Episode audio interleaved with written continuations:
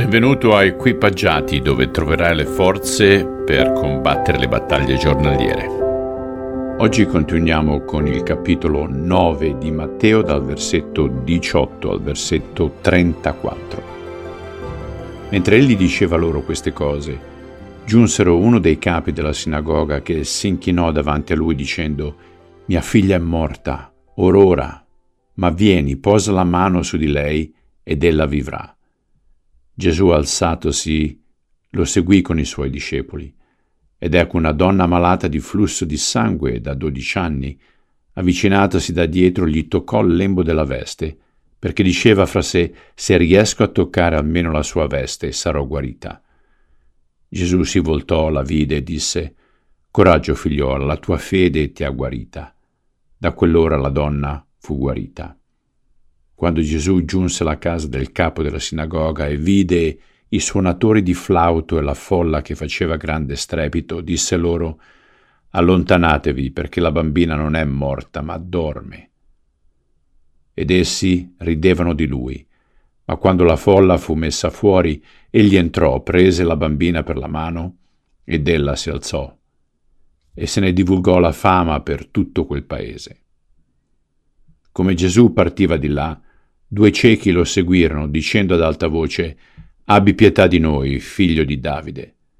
Quando egli fu entrato nella casa, quei ciechi si avvicinarono a lui, e Gesù disse loro, Credete voi che io possa far questo? Essi gli risposero, Sì, Signore. Allora toccò loro gli occhi, dicendo, Vi sia fatto secondo la vostra fede. E gli occhi loro furono aperti. E Gesù fece loro un severo divieto, dicendo, guardate che nessuno lo sappia. Ma quelli usciti fuori sparsero la fama di lui per tutto quel paese. Mentre costoro uscivano, gli fu presentato un uomo muto e indemoniato. Scacciato che fu il demonio, il muto parlò, e la folla si meravigliava dicendo non si è mai vista una cosa simile in Israele. Ma i farisei dicevano egli scaccia i demoni con l'aiuto del principe dei demoni. Matteo in questo passaggio descrive un ricco sovrano che supplica Gesù. Negli altri Vangeli vedremo che il sovrano è Gairo, un capo ebreo della sinagoga. Ora, era impotente perché la sua bambina era appena morta. Prova a immaginare Gairo, che cade ai piedi di Gesù e lo implora di venire a ripristinare la vita della sua bambina. Un sovrano ebreo, ai piedi del bestemmiatore, il rivoluzionario, colui che si spacciava per Dio. Ma a Gairo non importava niente. La sua bambina ora se n'era andata ed era convinto che Gesù l'avrebbe riportata in vita. E mentre Gesù si avvia verso la casa di Gairo, ci fu un'altra interruzione, una donna che aveva una condizione di sanguinamento che persisteva per dodici anni. Lo toccò. Ti puoi immaginare questo tipo di condizione cronica per così tanto tempo? Per di più lei non riusciva a trovare conforto nelle cerimonie religiose perché la legge ebraica la dichiarava cerimonialmente impura a causa del suo problema di sanguinamento. E ciò significava che non poteva toccare nessuno, poiché anche loro sarebbero stati considerati impuri. Avrebbe probabilmente sperimentato sconforto, isolamento e disperazione. E non appena la donna toccò Gesù, il suo sanguinamento cessa e sa di essere stata guarita. In un istante Gesù fa quello che nessun dottore in dodici anni era stato in grado di fare. E si noti anche il ribaltamento degli eventi, proprio come il lebroso. Questa persona tecnicamente avrebbe reso Gesù impuro. E invece il tocco di Gesù li guarì entrambi all'istante, mantenendo la sua purezza.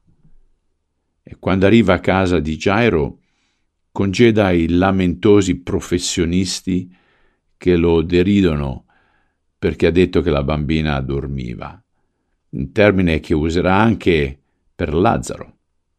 E Gesù non mentiva, La fanciulla era morta, sì, ma lui intendeva che la sua condizione fosse impermanente come il sonno. Poiché Gesù aveva intenzione di risuscitarla, per lui la condizione era transitoria come quella del sonno. E successivamente Gesù è seguito da due ciechi. Invece di guarirli sul posto, aspetta finché non entra in una casa, lontano dalla folla, e quindi dice loro di tacere.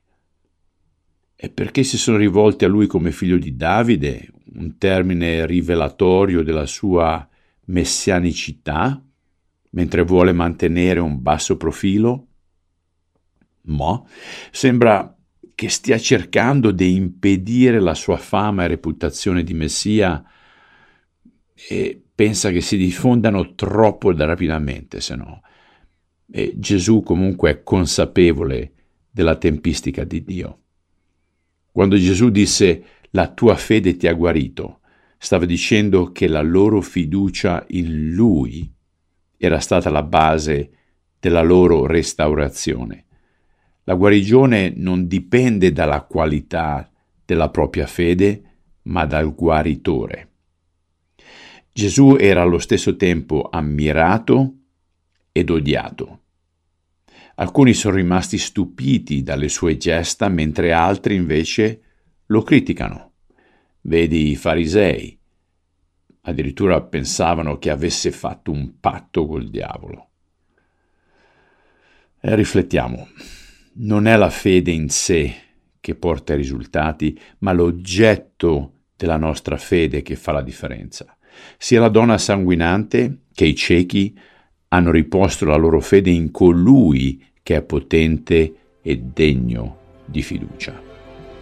Signore, non è la quantità di fede che fa la differenza, ma in chi abbiamo fede. Possiamo avere tanta fede in noi stessi e non andare da nessuna parte, per cui aiutaci a capire che solamente la fede in te ci può portare a livelli che tu ci richiedi. Te lo chiediamo nel nome di Cristo. Amen. Vi auguro una fantastica giornata e ci vediamo domani. Ciao.